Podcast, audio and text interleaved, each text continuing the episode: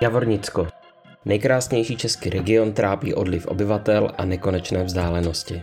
Série reportáží Vzdělání k neúspěchu se věnuje Jesenicku a Osoblažsku. První díl se zaměřuje na ekonomickou situaci na Javornicku, která je určující pro situaci zdejších škol. Když prvního ledna dva tisíce dvacet tři padne republikový teplotní rekord devatenáct celá šest stupně, stane se to v Javorníku. Město v severním výběžku Českého Slezska se tak dostane na titulní strany médií.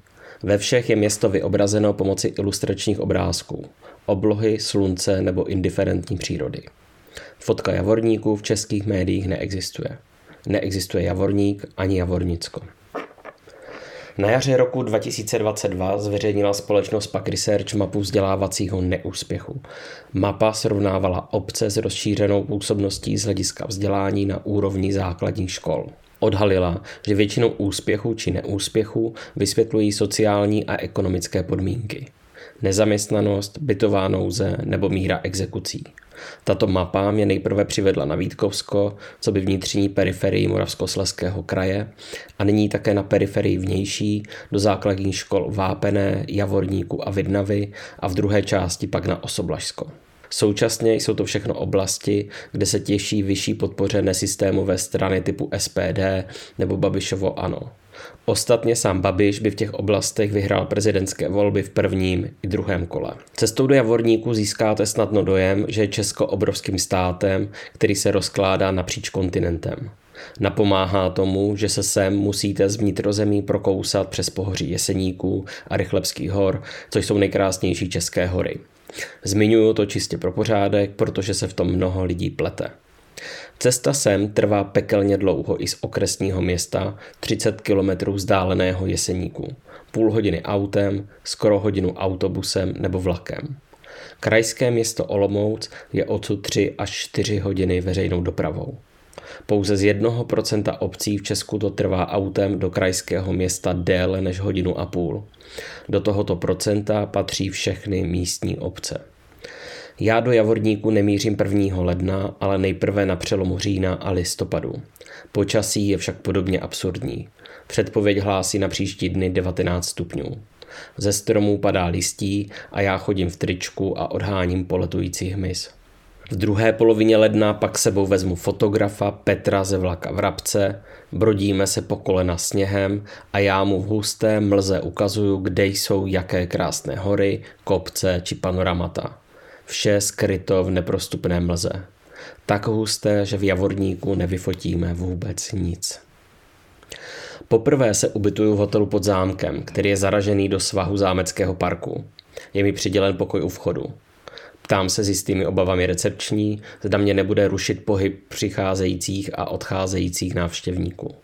Přeci jen musím myslet na svůj celoživotně rozbitý spánkový rytmus, který se nikdy nesladil s rytmem okolního světa. Zasměje se, jako bych byl idiot. Pak mi vysvětlí, že jsem tady sám, u snídaně budu taky sám a další dny určitě taky. O půl hodiny později zamkne bar, zhasne a zmizí. Jsem tady úplně sám. O půl desáté večer se jdu projít po městě. Nikde nikdo. Město svítí, vane teplý vítr z hor a jsem všude úplně sám. Jakoby zde vůbec nikdo nežil. Nad městem se tyčí odevšad viditelný zámek Janský vrch, kdysi letní sídlo vratislavských biskupů. Další dny mě jen utvrdí přesvědčení, že by to byla skvělá lokace pro natáčení Kafkova zámku. Jdu si lehnout v tichu prázdného hotelu. Korzující davy mě skutečně neruší. Centrem kultury byl Javorník nějaké to století zpátky. Za to mi každých patnáct minut proletí mozkem úder hodin na věži zámku. Jakoby se všechna energie úderu koncentrovala u mé postele. Po pár mučivých hodinách si vzpomenu na špunty do uší. Ticho vystřídá hučení krve. Usínám jako poslední člověk na světě.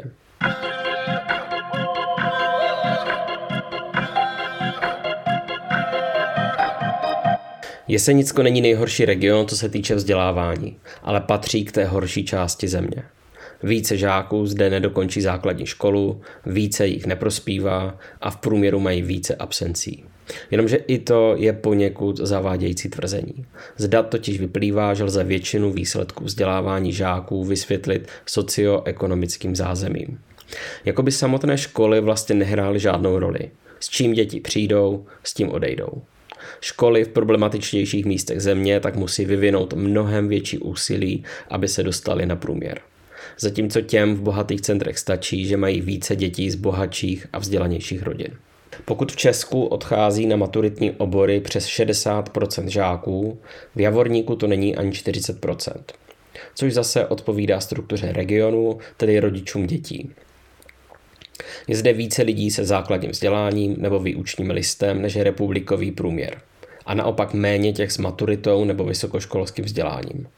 Zní to všechno logicky a to je ten problém.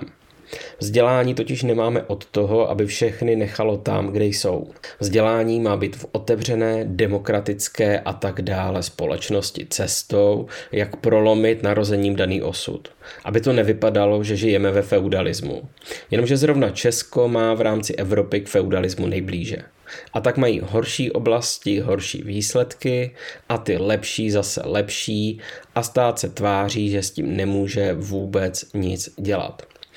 Téhle státní výmluvě se říká decentralizace, v rámci níž nenese nikdo za nic odpovědnost. K tomu se dostaneme později. A samozřejmě jsem Sudetech, což se v Česku používá jako magické vysvětlení a zdůvodnění všeho. Jenomže po skoro osmdesáti letech od vyhnání Němců a více než třiceti od sametové revoluce se není na co vymlouvat. Věci se nelepší, pokud je nikdo zlepšit nechce. A českému státu se opravdu moc nechce. Když jsem sem přijel okolo roku dva tisíce devět poprvé, zdobily cedule některých obcí nápisy, že chtějí také evropské dotace, protože kraj je ignoroval. To se rozhodně zlepšilo. Všechno je už víceméně opravené. Každá vesnice má své univerzální dětské hřiště, které se vyrábí dle jednoho mustru pro skoro celé Česko. Jako bychom žili v Minecraftu. Všude stejné zateplení, stejná dlažba chodníků a stejné lampy jako kdekoliv jinde. Lidé se drobně liší, zde pak zvláště tím, že jich hodně chybí. Zvláště v těch krásných opravených budovách. Ve školách opakovaně zaznívá, že mají skvělé vybavení, jaké jim jinde mohou závidět. Horší už je to se zháněním učitelů. Ale nejen jich. Jesenicko se dlouhodobě vylidňuje. Od vyhnání Němců zde žije zhruba o čtyřicet procent méně obyvatel. Mnoho obcí pak zcela zaniklo, protože osidlovat horské obce v pohraničí se chtělo málo komu. Jesenický okres patří k těm, které se v Česku vylidňují nejrychleji, což znamená odchod vzdělané a kvalifikované pracovní síly, nízkou porodnost a stárnutí obyvatel. Schopnost státu řešit problémy periferních částí země je přitom rovna nule. Debata o tunelu pod Červenohorským sedlem, který by zjednodušil a zkrátil dopravu na Jesenicku, je jen debatou, zatímco v Rakousku by hory dávno provrtaly a žádná debata by se nevedla. Tady je vlastně problém i pořádná silnice. Z Polska a do Polska tudy míří po jediné páteřní cestě kamiony křižující Uhelnou, Vlčice, Žulovou i Vápenou. Stát sice tvrdí, že je to silnice první třídy, ale to pouze teoreticky. Na klikaté úzké vozovce se v mnoha úsecích nevyhnou dvě protijedoucí nákladní auta nebo autobusy. Pravidelně se tady nějaký kamion svalí do příkopu poté, co se s ním urve krajnice. Hold Sudety, s tím se přece nedá nic dělat. Skutečný vrchol nastal v roce dva tisíce šestnáct, kdy se podařilo rozkopat současně železniční trať a jednu ze dvou silnic spojujících Jeseník se zbytkem kraje. Zatímco v Praze komentuje vláda i opravu mostu a z každé větší zácpy máme přímý přenos, sem nikdo nevidí. Lapidárně to zhrnul v hospodě ve Vápené jeden notně opilý dělník, když řval na televizi s večerními zprávami. Neznám vůbec nikoho, kdo ty, sprosté slovo, ve vládě volil. Zatímco na Facebooku často vidím novináře, kteří marně zhání k rozhovoru voliče Babiše či snad Okamury, zde může trápila otázka opačná. A není se co divit. V prvním kole prezidentských voleb dostal Andrej Babiš v jeho obci pohodlných padesát tři procent, v druhém ještě o něco více.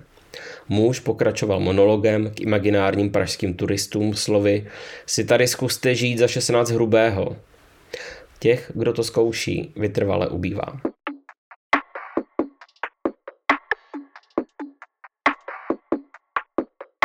Při rozhovorech s místními se opakuje jasná distinkce mezi místem, které je tady, a vzdáleným vnitrozemím.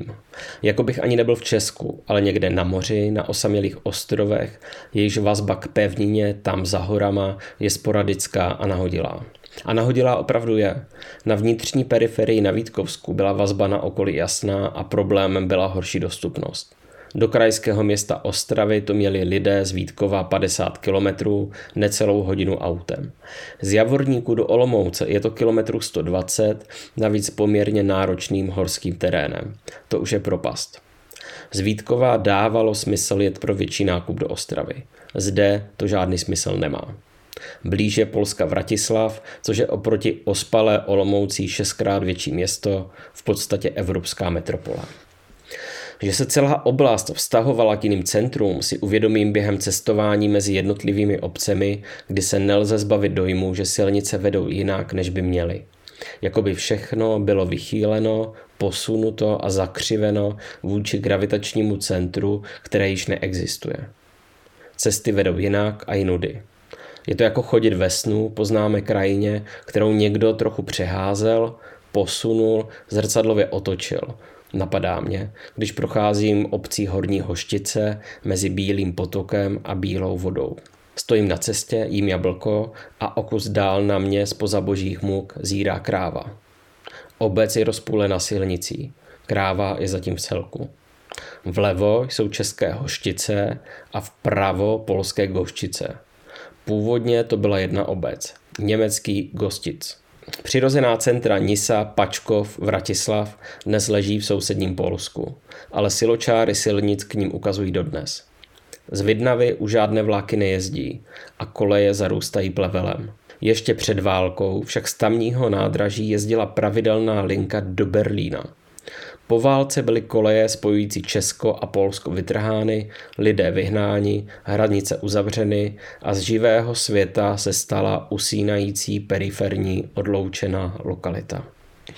Při cestě do Vidnavy míjím za Velkou Kraší rozlehlé ruiny továrního areálu zarůstající plevelem a břízami. Šamotárna, kdysi jeden z největších zaměstnavatelů, kde byly zaměstnány stovky lidí. Dnes nikdo. Naposledy zde pracovali měsíc přede mnou hasiči, když v rámci tréninku cvičně vyhodili do vzduchu jednu z budov. Šamotárna navazovala na kaolinový lom, nyní zatopený a sloužící ke koupání, z něhož se surovina dopravovala úzkokolejkou a pak se z ní vypalovaly cihly. Krásné místo s výhledem do polí přes rezavějící koleje zarůstající plevelem. V lednu pak nacházíme místo zasypáno sněhem a prostoupenou mlhou, jako bychom procházeli scénou béčkové postapokalypsy. Vedle fabriky se pomalu sune k zemi vila, kdysi sloužící vedení podniku. Jak mi vysvětluje starosta Vidnavy Rostislav Kačora, už několik let se plánuje obnovení těžby v lomu. Zda k tomu přibude nějaká výroba, nebo se kaolin prostě jen odveze jinam, ale ještě neví. Že by zde však přibyly stovky nových pracovních míst, si nemyslí nikdo. Podobně zahýbal se zaměstnaností před deseti lety ve Vápené přesun výroby firmy Weber do Prostějova blíž dopravní infrastruktuře. Zmizelo padesát pracovních míst a s nimi i někteří obyvatelé. Na demografickém vývoji obce najdete v těchto letech patrný zub směrem dolů. Podobně se tady zavíraly podniky všude, včetně okresního Jeseníku. V roce dva tisíce deset zkrachoval ó pé Prostějov. V Jeseníku zavřela jeho pobočka a skoro tři sta zaměstnanců bylo bez práce. Míra nezaměstnanosti skokově vzrostla o jedna celá pět procenta. A takhle by šlo pokračovat velmi dlouho. Tohle se v centrech Česka chápe asi nejhůř, že zde je každé pracovní místo vzácnost a práci si vybírat nelze. Práce buď je, nebo není. Drobné výkyvy v nezaměstnanosti jsou z pohledu Prahy a dalších velkých měst jedno, ale tady to reálně hýbe životem obcí. Práce není jistota, ale zdroj obav. Na druhé straně hranice je navíc chudší Polsko s nižšími platy. Do Polska se jezdí nakupovat a jsou to naopak polské stavební firmy, které zde čím dál častěji staví či opravují domy. Pro ty nejchudší a nejméně vzdělané je tu především manuální práce v lese, v zemědělství nebo na stavbách. Když jsem mluvil o sociální situaci v regionu se sociálními pracovnicemi organizace Ester, poznamenali, že se v posledních letech rozmohl fenomén prací na dohodu.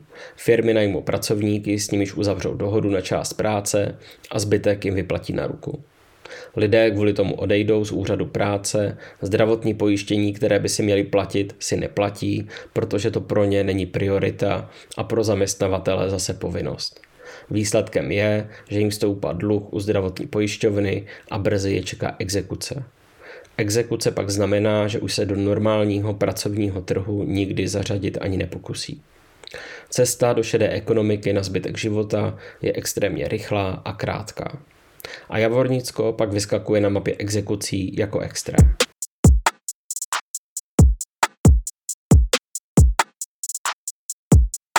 Vedle tunelu pod Sedlem považují továrny za řešení obyčejně lidé i někteří jejich volení zástupci. Liší se jen v tom, nakolik je kdo považuje za reálné. Tak to vnímá třeba populární starosta Kačora. Když se snažím odvádět řeč na krásy historického města nebo k nedalekým rychlebským stezkám, což je síť cest pro horská kola, starosta je neoblomný. Když se mluví o turistickém ruchu, město z toho nic nemá. Z toho profitují místní podnikatelé. Co se týče zaměstnanosti, bavíme se o jednotkách lidí. Já potřebuju, aby tady někdo postavil fabriku a zaměstnal dvě stě lidí. Proto udělám cokoliv. To je přínos pro Vidnavu, ale to, že tady uděláme krásné náměstí a podobně, z toho profituje jen pár lidí. Vysvětluje starosta, který dostal v uplynulých dvou volbách přes padesát procent hlasů. Současně vnímá jako největší problém úbytek a stárnutí obyvatel. Však se tady projděte, všude důchodci. Říká mi něco, co opravdu nejde přehlédnout. Stárnoucí populace doplňuje kulisy starobylého města. Holt jsme tady na kraji, dopravní dostupnost je špatná, pracovní příležitosti ve Vidnavě nebo v okolí žádné nejsou. Nejbližší je Jeseník nebo Zlaté hory, to je dvacet pět až třicet kilometrů, takže spousta mladých odchází. Říká mi ve své pracovně Kačora, nicméně dodává, že se část mladých vrací, protože zde mohou nalézt dostupné bydlení.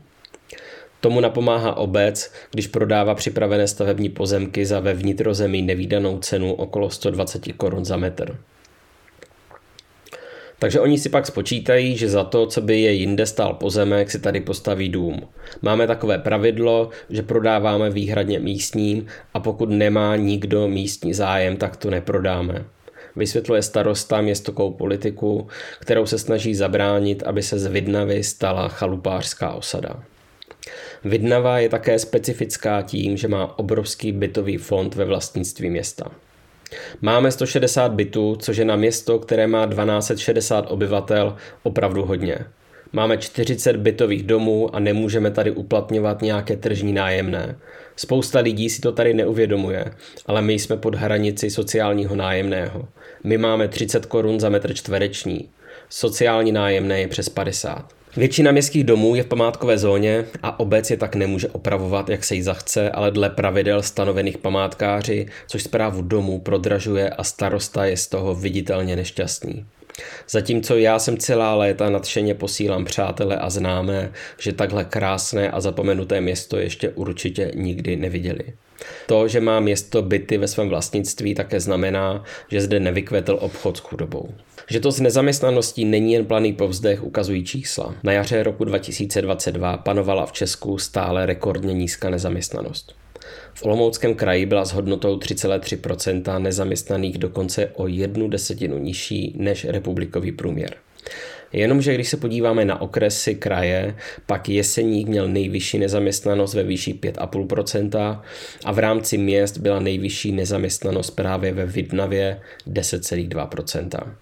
Přičemž ji na dalších místech následovaly nedaleka Žulová a Javorník. A to se bavíme o těch nejlepších časech, aspoň z hlediska ekonomiky. V roce dva tisíce deset, v období ekonomické krize, kdy centrální vláda hovořila o nutnosti škrtů a úspor, byla v Česku nezaměstnanost necelých deset procent. V Olomouckém kraji to bylo o tři procenta více a třeba v Javorníku bezmála dvacet šest procent. každý čtvrtý člověk neměl práci. Podobná čísla vykázaly všechny obce okolo. Rétorika centrální vlády a televizních ekonomů typu žili jsme si nad poměry, musíme se uskrovnit, zde prostě nedávala žádný smysl. Obce mohou opravit s pomocí dotací kde co, ale onu mýtickou továrnu pro dvě stě lidí zařídit nedokážou. Nedokážou zlepšit dopravní infrastrukturu tak, aby sem cesta netrvala odevšad nekonečně dlouho. Místo rozvoje dopravy byla železnice do Vidnavy několik let dokonce na prodej. Před definitivním vytrháním kolejí zachránil plán na obnovení těžby v lomu. Když se o situaci bavím s paní Klementovou, která se v seniorském věku stará o penzion ve Vápené, vzpomíná, že poté, co její dcera dostudovala zdravotní školu, v Bílé Vodě psychiatrické léčebně měli plný stav a tak se dcera nakonec odstěhovala za prací do Opavy, kde už zůstala. Takhle region přichází o vzdělané a kvalifikované. Na obědy chodím do restaurace Bukurešť v Javorníku. Nedaleko restaurace a hotelu Taverna. Názvy nejsou náhoda. Bukurešť stavěli kdysi Rumuni, Taverna odkazuje k řeckým příchozím, kteří emigrovali na Krnovsko a Jesenicko. Místní hřbitov je pak přehlídkou všech národností, které zde na ostrovech zahřebených hor nalezli svůj dočasný domov. A dočasnost je vedle odloučenosti dalším místním tématem. Několikrát tak na otázku, vy jste odsud, dostanu lakonickou odpověď, to není nikdo. V hospodě se trousí ke stolu parta štamgastů. Řeší aktuální věci jako všude jinde. Energii, inflace a právě probíhající mistrovství světa ve fotbale. Tady fandí všichni Polsku. A Poláci zase Česku, hlavně jednomu našemu jídlu. Ser smažený jest, slyším v různých variacích opakovaně. Na vzdělání se podíváme v další části a také se dostaneme k zajímavým, nadějným i krásným věcem, protože tenhle kraj rozhodně není žádná zoufalá apokalypsa. Naopak.